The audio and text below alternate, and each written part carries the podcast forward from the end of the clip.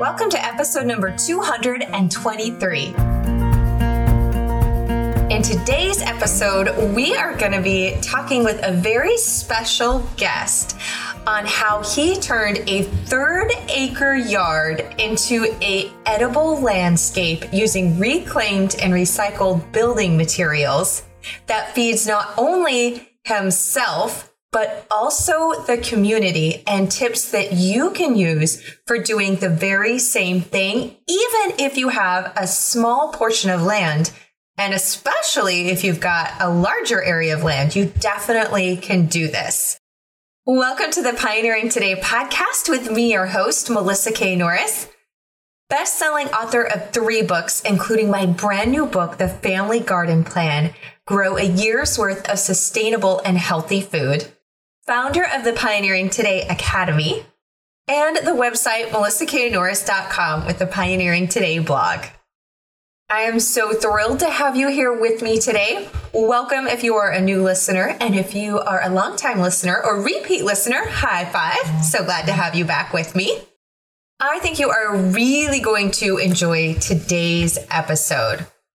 One Today's guest is a lot of fun and is just as passionate about growing your own food as I am. You're going to get a lot of inspiration, but a lot of very practical tips as well. And there's one thing I'm going to ask you at the end of this episode, and I can't wait to hear what your answer is. I am so excited to introduce you to today's guest. Greg has lived at his home, the Urban Farm, for 30 years. It's Phoenix's first environmental showcase for urban farming.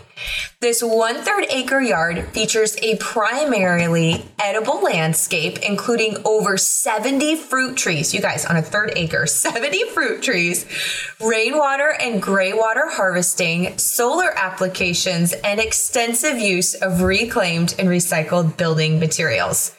Greg is a longtime permaculture advocate, flunked out of university in 1981 because he was bored. Then he went back 20 years later to get a bachelor's degree, followed by a master's in urban and environmental planning in 2006.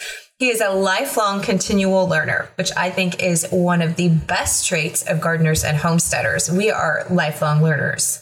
Greg's the creator of the Urban Farm Fruit Tree Education Program in Phoenix, Arizona, and he began it in 1999 when he discovered you could go into most nurseries and they would sell you a fruit tree that would never produce fruit.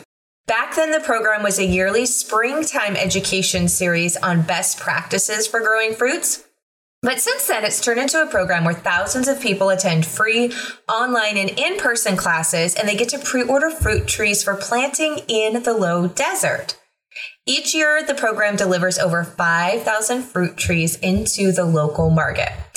Greg is also the host of the Urban Farm Podcast.com. And in just three years, they've released over 500 episodes the average listens per episode is just over 3,000, amassing over 1.8 million lis- listens. On his days off, he hangs out in his garden with Heidi, his sweetheart, Kismet, his pooch, and their chickens, creating new projects and catching some rays. So without further ado, let's dive in to this interview. Well, I am really excited to have you on today and to get to talk to you. So, welcome, Greg, to the Pioneering Today podcast. Thank you. Thank you. I'm excited to be here. Woohoo! I know. You know, it's a funny thing. Gardeners, like, we get super excited. Like, we. Right? Love, right? There's an energy when you talk to somebody else who grows their own food and mm-hmm. you're like, yeah, like you just want to high five. Yeah, exactly. I do garden consults for people on the phone. And yesterday, I had this gentleman on the phone, and he was kind of a burly lumberjack kind of guy, and not one you would expect to get into gardening. And we, at one point, we got on our uh, iPhones and did a FaceTime, and he was lit up about this patch of dirt that he had in his backyard. And I actually told him at the end of the call, I love, love, love having conversations with people like you because you're, it, it, it you can feel the energy in the space right now, right? Yeah. Yeah, that's what it felt like. And it those kind of calls and those kind of interactions just light me up. Yeah, same here. It's so much fun when someone has the passion about this and they're eager and they're like, let's do it. And they're wanting to learn. And when you said lumberjack, okay, I'm, I'm having to laugh because I am a logger's daughter, like oh. fourth generation. And so I'm, I'm like, oh, I know all about lumberjacks. My husband's a sawyer and we love to grow our own food. Actually, nice. loggers and lumberjacks are huge proponents of doing people wrongly assume not because they mm-hmm. cut down trees. Um, mm-hmm. But they're huge proponents of the environment oh, and taking time. care of it and, you know, and doing it a sustainable way. So, anyways, yeah. I just had to put that little shout out out there. When you said lumberjack, nice. I'm like, oh yeah, that's my peeps. Those are my people. right. yeah. So I'm excited to talk with you today because you come from a, into gardening, which I think is awesome because it just shows we can garden anywhere and everywhere, like yeah. seriously. But you come from an urban aspect where I've always been very rural. So mm. tell me, I want to give people you know, a little bit of history about your gardening and your growing and the environment and where you're coming at it from. So share with us about your your gardening beginnings and where you guys are at now. Awesome. So I actually live in Phoenix, Arizona. I live right in the middle of Phoenix, Arizona. If you stood on my roof, you could see city. You know, if you could see that far, you could see cities for 50 miles in all directions, all the way around. And my parents moved me here, I jokingly say kicking and screaming when I was six in 1967. And by 1974, we were living in, on a half acre right in the middle of Phoenix and we had something called flood irrigation. And flood irrigation basically is a water right that comes with the lot that allows us to get 22 floods a year. So six inches of water in the yard 22 times. Okay. And that was fascinating to me, especially when it came to my first garden. So when we moved into that house in 1974, mom said, See the right half of the backyard? That's your garden. Go start digging and I to this day, I'm 58 years old now, and to this day, I have no idea where that came from or why I was so interested in it. Uh, in fact, in the eighth grade, right around 74, 75, I wrote a paper on how we were overfishing the oceans. I wow. Really, yeah, I was really interested in aquaculture and fish farming in my teens and 20s. In fact, my first business here in Phoenix, I used to clean, service, and build fish ponds. And one of the kinds of fish ponds that I would build for people were aquaculture ponds, so they could actually grow fish in their backyard. And by about 1981, I was on the board of the Arizona Aquaculture Association, and they're no longer in existence, but they were back then. And we would go visit fish farms around the state. And one of the things that I noticed with some of the fish farms is they would harvest the fish, they would clean the fish, and you may not know this, and listeners may not know this, but when you clean a fish, you have about 30% meat and 70% everything that's left over.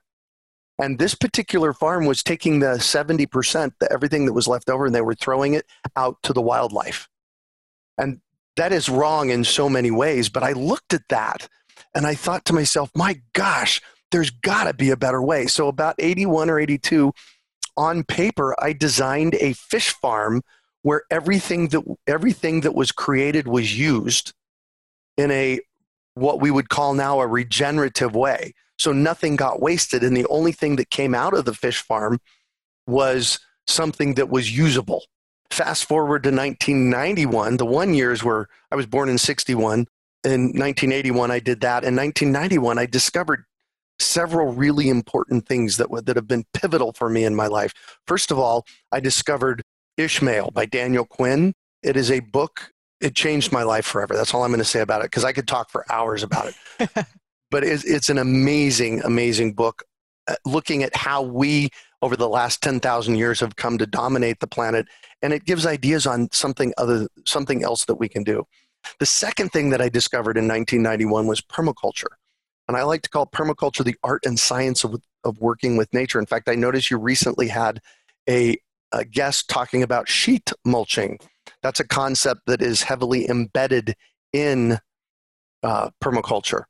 The third thing that happened for me in 1991, it was this was a big year, is I took a course at Landmark Education, and it, it was their advanced course, and they pushed us to create our vision for our lives. So I created myself to be in 1991 the person on the planet responsible for transforming our global food system. You had some big goals. I like it. Well, why not? Yeah. You know, it takes just as much energy to think small as it does to think big. So Amen. I really encourage that. Then there was a fourth piece. And this fourth piece that happened in 1991 was kind of kind of clinked everything into place. A friend of mine went to the South Pacific on a sailboat and they anchored at a small island looking for a grocery store. And when they w- went on the island, the people living on the island looked at them funny and they said, Go pick your own. I like it. Right? Yeah. Yeah. So, um, and then in, in 2001, I was back at Arizona State University getting my bachelor's and master's degrees. And I had to write a paper, again, reinvent my vision for my life. And I created the Urban Farm. And the Urban Farm is the place where I live. I've been here 30 years. It's a lot that is 80 feet wide and 160 feet deep. The house was built in 1948. Uh, it's a another flood irrigated property. I purposely bought it 30 years ago. Number one reason was because it had that flood water. And um, so now I teach people from here. So we do tours and classes here at the house. Uh, I like to call it an environmental showcase home. Uh, the entire yard is edible. We have over 80 fruit trees on the property. Uh, we have chickens in the backyard, solar panels on the roof, rainwater and gray water harvesting, and pretty much anything that you could imagine would be living a green lifestyle or a greener lifestyle I've done here. Awesome. So, so that's, actually, that's kind of my pathway to get where I'm at. Okay, I love it. And I've got some questions because I have been to Phoenix a couple of times and compared to what I'm used to, my gardening in the Pacific Northwest, obviously very, very different gardening conditions right. and growing conditions. So you've mentioned the floodwater, which I think would probably be key. But I'm curious about like with the floodwater because I know here when we flood, which is from you know our rivers, you know we just get the ground gets saturated and then we'll have you know snow melt and that type of thing. Usually a lot of rainfall for our flooding, um, but it's different obviously than what you guys are experiencing.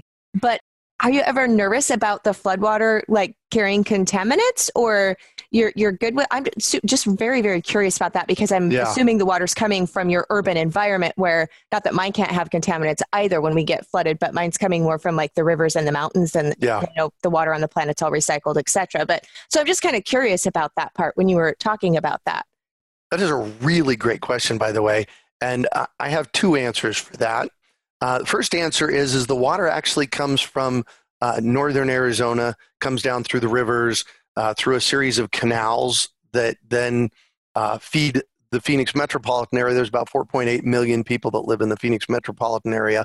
It's our drinking water, so they clean it for drinking water, and okay. it's our flood water, and for okay. several you know several things.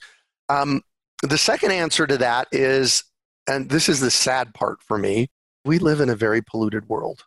Yeah. I personally don't believe we can go anywhere on the planet that isn't polluted in some way, shape, or form, which is really sad for me.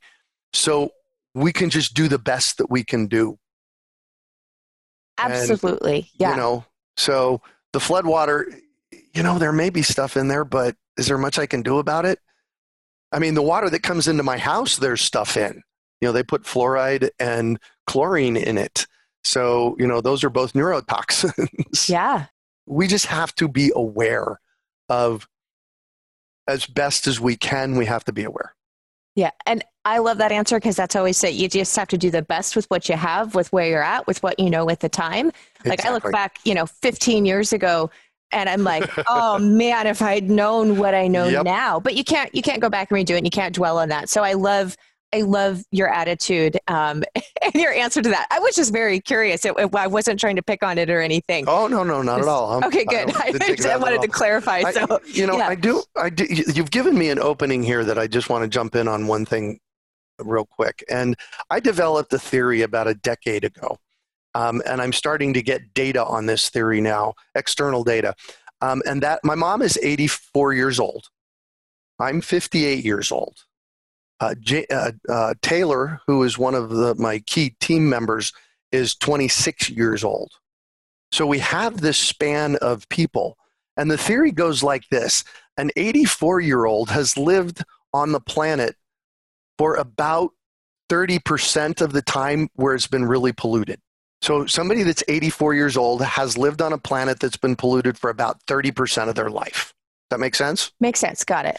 Perfect. Me at 58, I've lived on a planet that's very polluted for maybe 50 to 60% of my life. And uh-huh. Taylor, who is 26 years old, has lived on a planet 100% of her life that's very polluted. Let me say that in a little different way. Has lived on a planet that's very polluted for 100% of her life. Gotcha. This, the health issues, first of all, that I'm seeing at 58 right now are the same kinds of health issues, environmental health issues that my mom is seeing at 84. And I'm 25 years younger than she is, and I'm starting to have those kind of health issues.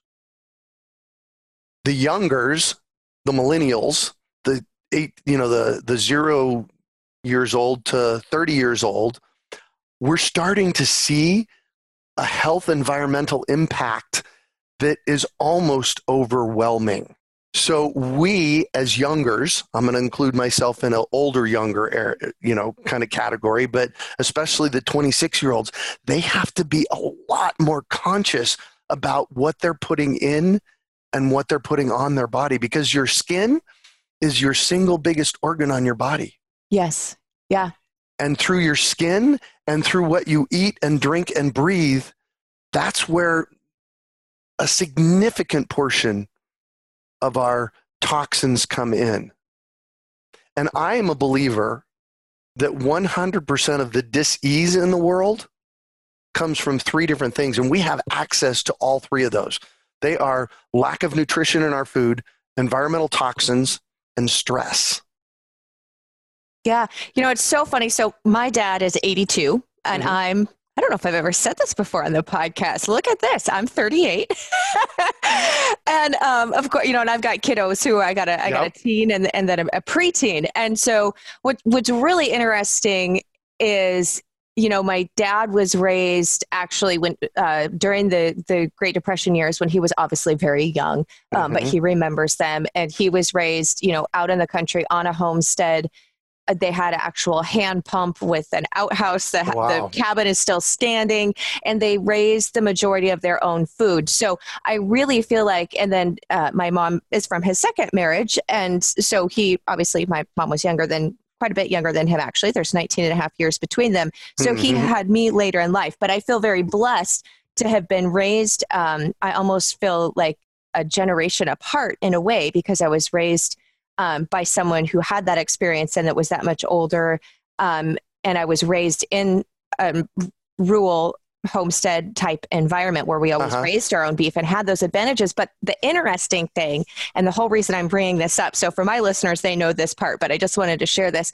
We when I was in my early 20s, just like you're saying, you know, like with Taylor, even though mine isn't quite that 100%, um, you know, I got away from, you know, a lot like a lot of our own food and just eating the food that was in the grocery store. Now, we mm-hmm. still had a mm-hmm. garden. I did green beans, and actually, I've always had our own beef, but chicken, you know, all the other stuff.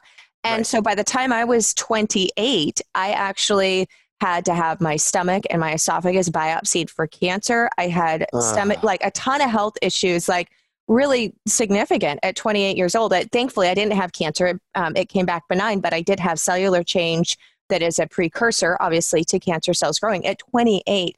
And so that's when I really started going like deep into like, yep. I've got, I know how to do this. I'm just not doing it on a larger scale to feed us with more and more of our stuff. And that's really where my huge journey and, and then sharing all of this because it was life changing for my health. And just like yeah. you said, yeah, the skin, then it was making my own skincare, purchasing better things, really paying attention to what we were using in our home. And no, I can't really control you know my air quality or what falls in the rain from the right. sky but there's uh-huh. so many other things that we can control and it does make a huge impact on your health and yes. so when you were saying that i'm like yes like i've i've seen it lived out in in myself so anyways i yeah you, you got me going yeah, interesting interestingly uh, so i have uh, with the urban farm podcast we have uh, we've done over 500 episodes in the past four years and a significant amount of people that I have interviewed on my podcast shared that the pivotal point for them was they got sick. Yeah, yeah. So, for those of you that are listening out there that aren't sick, wake up now. Amen. Yeah. yeah. If you can't tell, I go to church, so you're going to get amens and hallelujahs. Oh, you and me too. Excited. So, so okay. yeah, no, it's it's amazing, and so that's what I'm trying now with my kids. Right, like mm-hmm. my daughter is. Um, I had this was right when I had her. Actually, all of this happened, and so mm-hmm. her life has pretty much been you know witness to this and using these things whereas my son was four years old and i'm like man i mean and it's just four years i'm like so grateful that you know that i got to go down this path when he was still really young and everything but it's really interesting to see the difference in his taste buds versus my daughter's mm. was raised from the beginning on like no pro- very little processed food let me be clear there are occasional things that come in that aren't the greatest we live with a little bit of grace and you know so i don't i don't want to sound like too dogmatic there but just the difference in saying like she'll eat a lot more vegetables and stuff than he will and enjoys them like loves them and i really think it's because her taste buds were conditioned from mm. the get-go whereas his were developed in those earlier years without so much of that so anyways it's just a theory i you know i have no i, I don't know because i don't have more kids to test it on but mm-hmm. yeah so i love hearing about. It. I want to go back to you growing food in Arizona because, like I said, it's that's so different um, from from my environment and my growing experience. So I'm assuming from the research and stuff I've done that does the majority of your growing come not in the summer because it's so hot, or are you able to still grow quite a bit during the summer? Like, kind of talk to me about your season with your guys' growing down there and, and some of the ways that maybe you've you know combated or improved things and and things you've learned from growing in that environment. Yeah the so the biggest thing that people need to address when they start growing in the desert is planting the right thing at the right time. And about 18 years ago i put together with a friend of mine matt i put together a planting a desert planting calendar. And it's on my website. People can download it for free. And um, you know it's a color coded plant this then Okay. I was having a conversation with somebody recently, and they said, you know what? I planted cucumbers in September. It's like, oh man.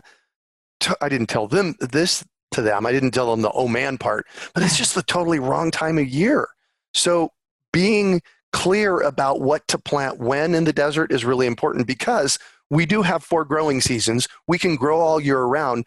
And you're correct. A majority of what we grow is between October 1st and June 15th. The window of July and August and September is the hardest and hottest time to grow.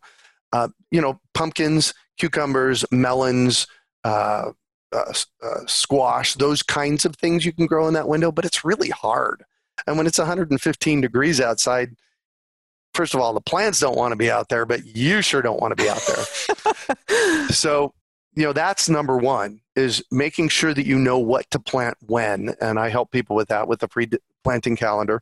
Number two is our desert soils have less than 1% organic matter. Wow. Okay. One of the things that i teach about is building healthy soil. Uh, in fact my i have a series at healthysoilhacked.com that shows people including a sheet mulching video shows people how to build and create healthy soil. And there are five components of healthy soil. Um, they are dirt, which is broken down rock, which is really important, but if that's all you got, good luck. So, dirt, airspace, water, everything that's alive in the soil, and organic matter.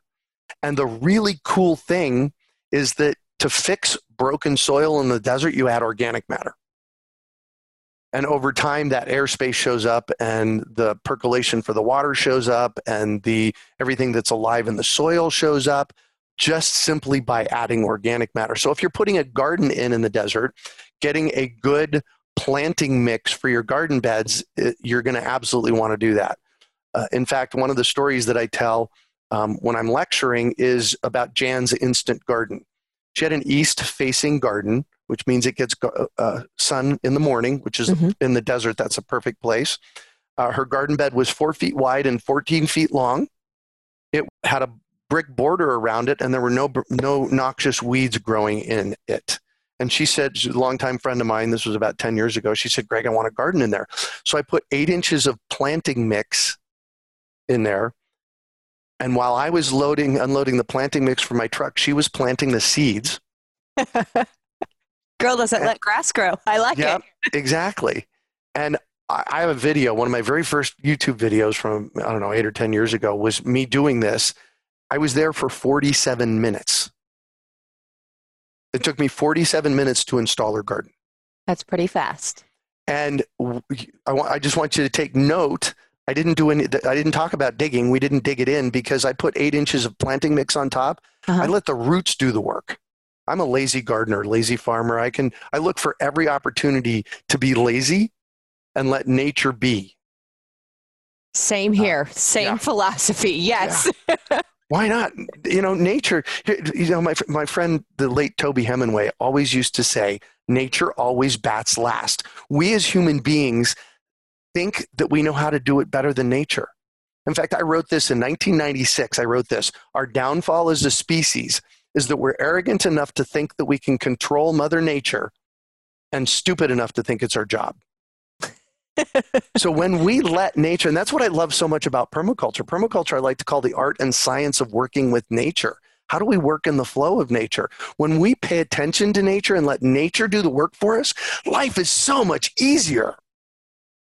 Yeah, I have a very big fondness for perennials. Now, I still grow my Mhm, annuals, but mhm. perennials, they really are less work and more food over time, like you Mhm. said, without putting in all the stuff. Now, I still do annuals because I'm not giving up my Right. tomatoes here and all that kind of stuff. You both, but yeah, perennials by far require the least amount of work and babying. Overall, there's been instances where you know disease or something like that Yep. has, has happened, but overall, definitely. So yeah, to completely agree with that. My, my favorite thing to plant is a fruit tree because you plant it once and it'll make fruit for 20, 30, 40, 50, 60. I've got two citrus trees in my backyard that are 90 years old.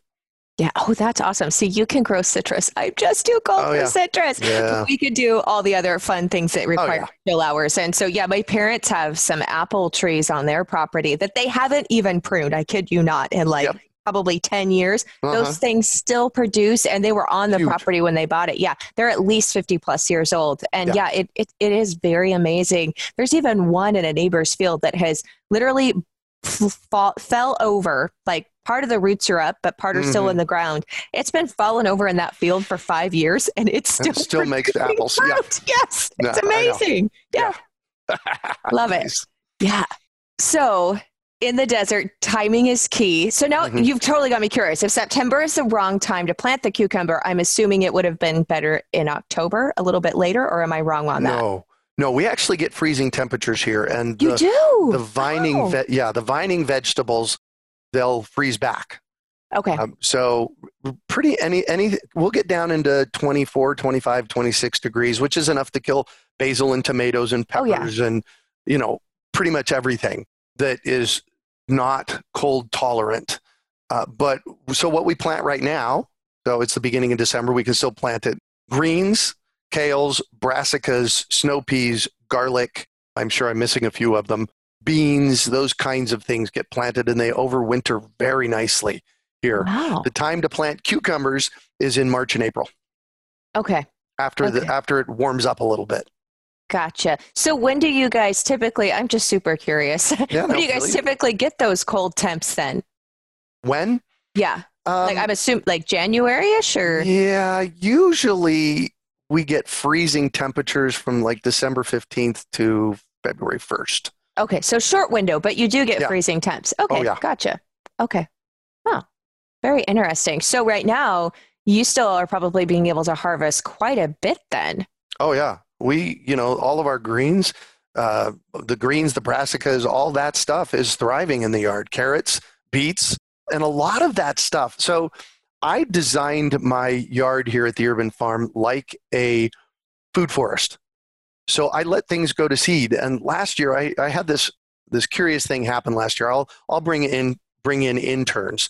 And I had an intern about a year and three months ago and I gave him four ounces of carrot seeds that I had saved from my from the previous year. I save a lot of my own seeds, Yeah, same and here. I said, "Here, plant a few rows of carrots. Now, four ounces of carrot seeds could easily be what fifty thousand seeds.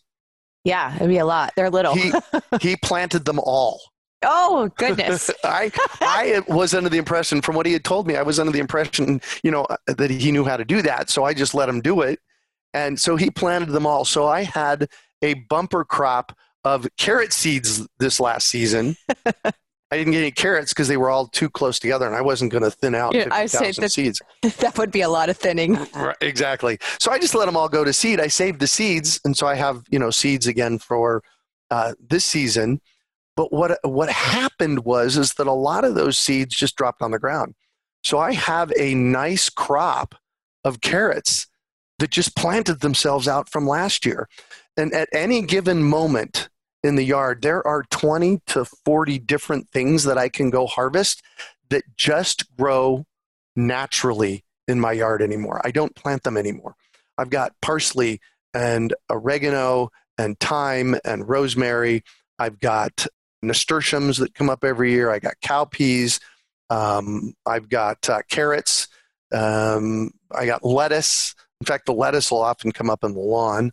Um, you know, so basically, going back to permaculture and letting nature be. If you let this stuff go to seed and then just spread the seeds, it'll come back and you'll just have food to harvest, like would happen in a forest. Yeah, I, I, that's so funny. We, I've had the exact like dill. I don't have to plant dill anymore. Yep. Dill just comes comes Yep. up. My uh, calendula just pops up, which I adore. Not having to Mhm. plant that. Um, yeah, so so many of those things will uh, when you like just like you said with and carrots. I had carrots go to seed and collected them and all of that. So it can be really fun. There are, um, you know, if you've got wild like Queen Anne's lace, sometimes those seeds can begin to, you know, that's a whole nother topic, seed saving, which I love and definitely do. But it is when you said the lazy way of gardening, if you let now if you don't want them to go to seed and, and repopulate for you, which most cases I do, obviously cut them off before cut them off before they get there, and it's an easy solution. But it is really nice not having to plant everything year after year after Right. year, even when Right. it isn't annual. Um, Yeah. But a lot of those will self seed. Uh, chamo- chamomile is another one that will often do it in the, the herb flower family. They're great at, at doing that. So yeah, I love I love that too. It almost feels like to me, I'm almost feel like I'm cheating. Like I go out and I'm like, oh look, I didn't have to do that. There it is. Yeah, I love that. yeah. So you're able to grow a lot in your guys's in your space. And so I'm assuming like you've got the you do the rain barrels and then the the water is going to be probably your biggest issue I would think and then Yeah. knowing the right time of planting which guys we'll have in the blog post that accompanies this episode I'll have links to all of the different resources and freebies stuff that Greg's been talking about. So you can hit that and, and click some direct links to get there so that you'll be able to find them um, and take advantage of those for, especially for those of you who I know are listening who are in that area and you really benefit from that. So Cool. Thanks with- for that. Yeah, yeah, no problem. I always uh, know sometimes I'm listen. I love podcasts. Big surprise there, and I'm listening, and I'm like, oh, but where do I get that exactly? Mhm. I'm like, give me a link. So Yeah. we'll make sure and get that taken care of for you. So with with the urban gardening that you're doing, um, I love your philosophy was to first feed yourself and then to feed others. So kind of talk us a, talk to me a little bit about kind of like that that evolution and any tips you have which i know we've talked a lot about the soil health especially um, but going from just maybe producing a small amount of food like what a lot of people would think perhaps that you would be doing in an urban garden. I know permaculture is part of that too. Mhm. um, but kind of that transition from just doing a little bit to really growing a lot of food and even more than enough than you would even need yourself and and sharing that with others. And I, i'm very fascinated by that part of what you've done so i'd love to hear more Perfect. So, first of all, th- this notion of lack, I'm going to kind of digress here for a moment, of not having enough. I believe that there is one place on the planet that that concept lives, and only one place, and that's between our ears. Oh my gosh, there's not enough. Because when I look at the amount of abundance that comes out of my yard right now, from from my fruit trees. I have almost 80 fruit trees on a third of an acre here in Phoenix. wow. And we're getting ready to harvest citrus. The cool thing about citrus is I get to harvest it over the next five months. but I would say if I went and harvested all the citrus on my property right now, I'd have a ton, literally 2,000 pounds of fruit. So when I look at that from the perspective of growing um, and being a gardener, because this whole thing started for me in the 1970s as being a gardener. And over the course of the last 30 years, I've shifted it from being a gardener to being a farmer because a gardener is a being a gardener is a is a hobby generally speaking. And being a farmer is a profession. And when you shift your thinking from oh i'm just going to grow a little bit of food to i'm going to grow food and share it it does something in your brain that has that, that i believe it brings on more abundance and so my pathway to starting to starting your urban farm or starting your farm, whether you're in an urban area or not, mm-hmm. is to grow food, to share it, even if you're just sharing it with your family, and then name your farm. And since I've started that, this conversation about 12, 14 years ago here in Phoenix, there are literally thousands and thousands of people in Phoenix that have named their farm. You know, my friend um, uh, Melanie lives in an apartment. And so she calls her farm Two Fat Cats Apartment Garden. And she's I growing, right, right. So, so first of all, what I want to point out, look what that just did for the energy in the space. When I shared that name, you laughed. It lightened up the space. It made it a happy space. And a big, you know, and food, when you have a party at your house, and I'm talking to everybody now, when you have, all have a party at your house, where do people usually gather? Around the food or in the kitchen? Yeah. Food is a happy thing. And what I'm proposing is that we get back to food being a happy thing rather than something that you go to the grocery store and, you know, just harvest and it's probably part of what we get in the grocery store. 80% of what we get in the grocery store is from is contributes to the SAD diet. Do you know the SAD diet? Yeah. The standard main. standard American diet. Yeah. It's making people obese. You, you know, heart we got heart problems coming from that. We got diabetes coming from that. There's cancer that comes from from not eating appropriately. So the whole really what I started pushing about 10 or 12 years ago was to get people to think about okay, not being a gardener, although gardening is a good thing, I'm nothing bad about that, but be a farmer because when you're farming, you're actually growing in abundance to share with people. And the cool thing now is that our local farmers markets, they have community booths. So if you grow an abundance of something, you can take it to the community booth and they'll sell it for you and you can make some money from it. Oh. And then and then what happens like with my friend Rose here in Phoenix, she's been doing that for a while and now all of a sudden she has her own booth at the farmers market. I like it. Yeah. So the naming part is a really key piece. Even if you just have a few pots on a patio and you're calling it Two Fat Cats Apartment Gardens, it brings a level of authenticity and realness to the concept of growing food, which we so need in our culture right now. We have a very broken food system in our culture. Yeah. And there is only a three day supply of food in any grocery store. And I believe there's only a three hour supply because if something happens like um, the ma- massive storm that happened recently in, in the East, mm-hmm. the grocery store's shelves were emptied in three hours.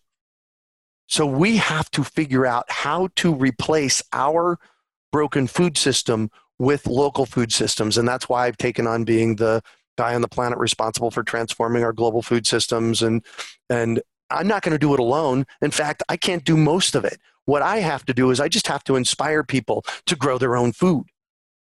Yeah. No, yeah, I, com- I completely agree. I, you can't see obviously because we're recording this just an audio, and my head is like nodding. But it's so true. And I say because I do homesteading and gardening, which gardening definitely goes with homesteading. But a lot of us are, you know, looking to if they're we don't have livestock yet. You have chickens, right. so you're yep. you're basically a homesteader. But we're oh, yes. farmer and homesteader goes together. Yep. And I say the same thing. I'm like homesteading and gardening. It, it people when you first say it are like, what? It's a state right? of mind first. It, yes. It really is. It's a state of mind first because I've got home apartment homesteaders, apartment gardeners. It truly is. It's a state of mind. And once you determine and say, this is what I am and this is what we're doing, even though my circumstances aren't ideal, I'm in an apartment or whatnot, it does do something. I mean, I have got uh, Anna's been on my podcast. Anna's a, a member in uh, my Pioneering Today Academy, and she started out in an apartment, not even knowing how to cook from scratch, let alone grow anything. Like mm-hmm. literally didn't even know.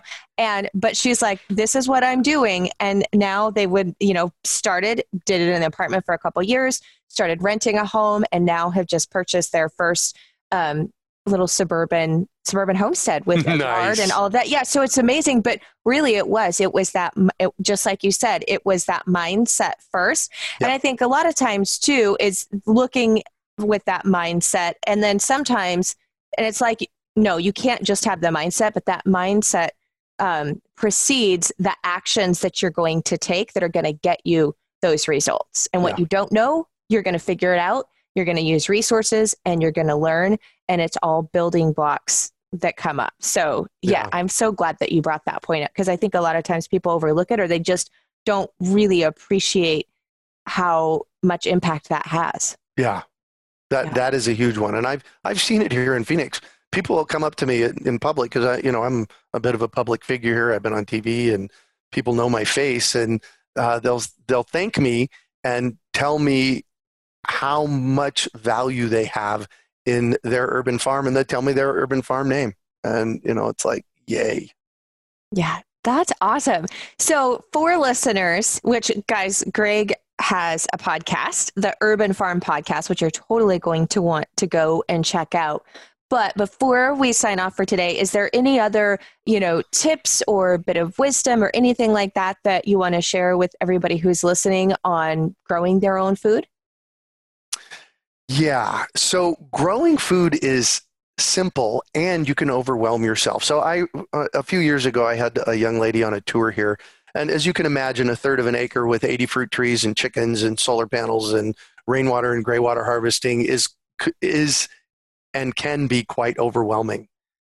And she she was uh, you know kind of toward the end of the the uh, tour she stuck up her hand and she says I'm so overwhelmed here. Where do I start?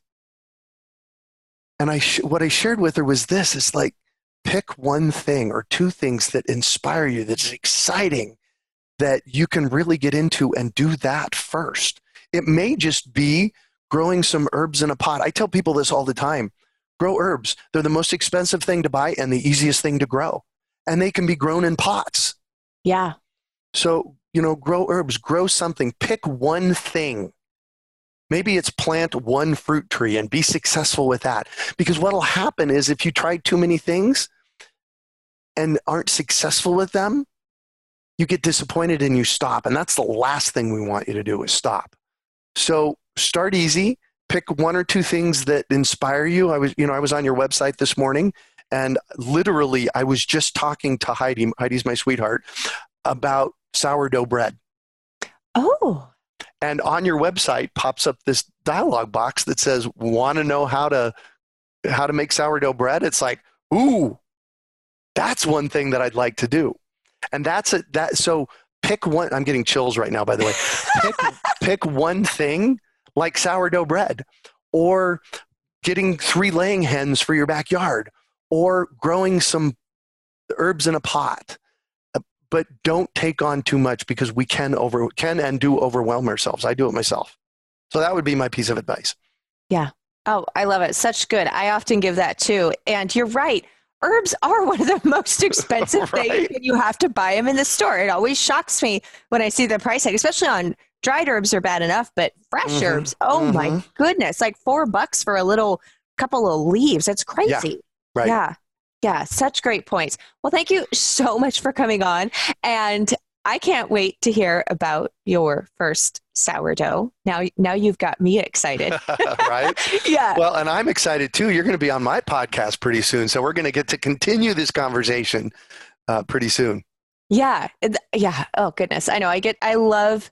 I love hearing other people's stories and their journeys and how it kind of leads us all to a very similar spot. Just yep. our roads that we take are a little bit different. So thank you so much for coming on and sharing and, inspiring people. And like I said, guys, we'll have links to everything in the in the blog post notes that go with this episode so you can definitely go and check out and learn more from greg um, and his podcast and all that fun stuff so thank you so much for coming on oh thank you i've had so much fun yay me too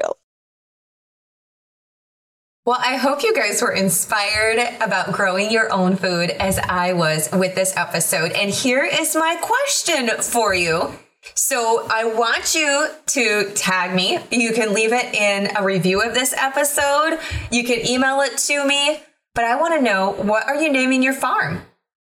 Sir, I am serious. I want you to put it in a story on Instagram. You can tag me on Instagram, on Facebook. You can message it to me. You can email me, melissa at melissaknorris.com or leave a review of the podcast and put it in there and then I'll know that you listened to this episode. But I'm I am I'm really serious. I want to know what are you naming your farm? Even if it was just like the example where you're still living in an apartment and you've got a few container plants. I want to know what your farm name is. Now, to get access to all the different resources that we talked about, you can go to melissaknorris.com forward slash 223, just the number 223, because this is episode 223. And we'll have links to all of the different things that we talked about. Now, in just a minute, I'll be sharing my verse of the week, but I want to let you know if you didn't hear yet that my new book, The Family Garden Plan Grow a Year's Worth of Sustainable and Healthy Food, is available for pre-order and I have got some amazing pre-order bonuses that you do not want to miss. So both to order the book and then to go and claim the bonuses, go to familygardenplan.com. Pre-order your book wherever you want, Amazon, Barnes & Noble, Target, Christian book distributors, you name it. You can pre-order it and then go to the claim bonus section which is at the bottom of the page, fill out the form and you'll get all of the bonuses sent to you immediately. But this is a resource if you plan on growing your own food. You want to be growing your fruit and berries, perennials, herbs, and of course, an annual vegetable garden. You are going to want this book. The charts and the worksheets are everything that I use from knowing how much to plant per person for your family in your specific gardening area and zone to natural pest control crop rotation and companion planting charts that break it all down, as well as a berry planting guide and fruit trees for helping you plan out your orchard. So I want you to go and snag, pre order your coffee, get those pre order bonuses, and then I want to know after you go through, because you get instant access to some of the worksheets and charts that are in the book. So I want you to go through them and then I want you to tell me which crops you are raising a year's worth of for your family, and based on the charts, how many plants that's going to be. Okay, you have got your homework, both your farm name and which crops you're growing a year's of, and how many. And now we'll move into our verse of the week. So this is from Ezekiel, and it's actually from chapter 8 of my book. Each book has a verse. I should say each chapter has a verse, not book. It is from my book, but each chapter has a verse that opens it up. So chapter 8 is Ezekiel 47, verse 12. Fruit trees of all kinds will grow on both banks of the river. Their leaves will not wither, nor will their fruit fail.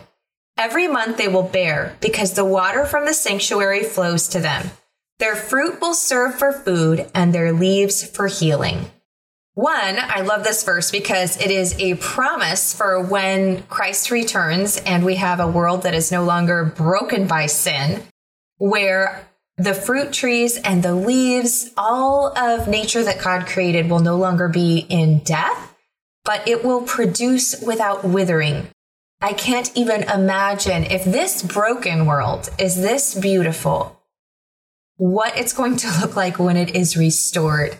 And the other part of this verse that I like is it reminds me that they are being restored by the waters from the sanctuary, which the sanctuary, I like to think of this as a metaphor as we, the living waters that we receive when we spend time with Christ, when we spend time praying and we spend time in the Bible and we just spend time in relationship with Him, how that restores my soul and not just my soul, though it definitely does restore that in my spirit, but it bubbles over and it flows over into my energy, into my mental capabilities and my words and the way that I respond to people and my feelings and the way to way that I feel. And so it's so important just like a plant needs that restorative water and it needs those it needs water it's going to die so do I need that spring and that flow from Jesus and the Holy Spirit as well. So it's a reminder of the promise of things to come. And it's also a reminder to me to make sure that I'm getting that water and I'm doing it often enough so that it is it's a continual flow and on a very regular basis, not just once a year or just even once a week on Sunday when I go to church, but throughout my days and throughout my weeks, that I'm getting that flow of water so that I can serve and that I can also be healed when I need it. Thank you so much for joining me in this episode. I hope that you really enjoyed it, and I can't wait to be back here with you next week. And if you enjoyed it, please share it with someone else that you know would benefit from it as well. And don't forget to send me the answers to your homework assignment. Okay, I'll be back here with you next week, same time, same place on Wednesday.